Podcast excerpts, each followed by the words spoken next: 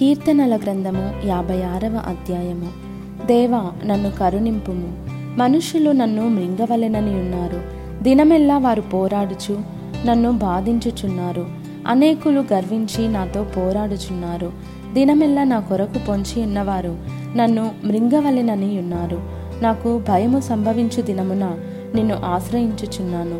దేవుని బట్టి నేను ఆయన వాక్యమును కీర్తించేదను. దేవుని అందు నమ్మిక ఉంచి ఉన్నాను నేను భయపడను. శరీరధారులు నన్నేమి చేయగలరు?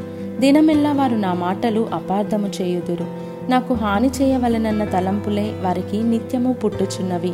వారు గుంపు కూడి పొంచి ఉందురు నా ప్రాణము తీయగోరుచు వారు నా అడుగుజాడలు కనిపెట్టుదురు. తాము చేయి దోషక్రియల చేత వారు తప్పించుకొందురా? దేవా కోపము చేత జనములను అనగగొట్టుము. నా సంచారములను నీవు లెక్కించి ఉన్నావు. నా కన్నీళ్ళు నీ బుడ్డిలో నుంచబడి ఉన్నవి. అవి నీ కవిలెలో కనబడును గదా.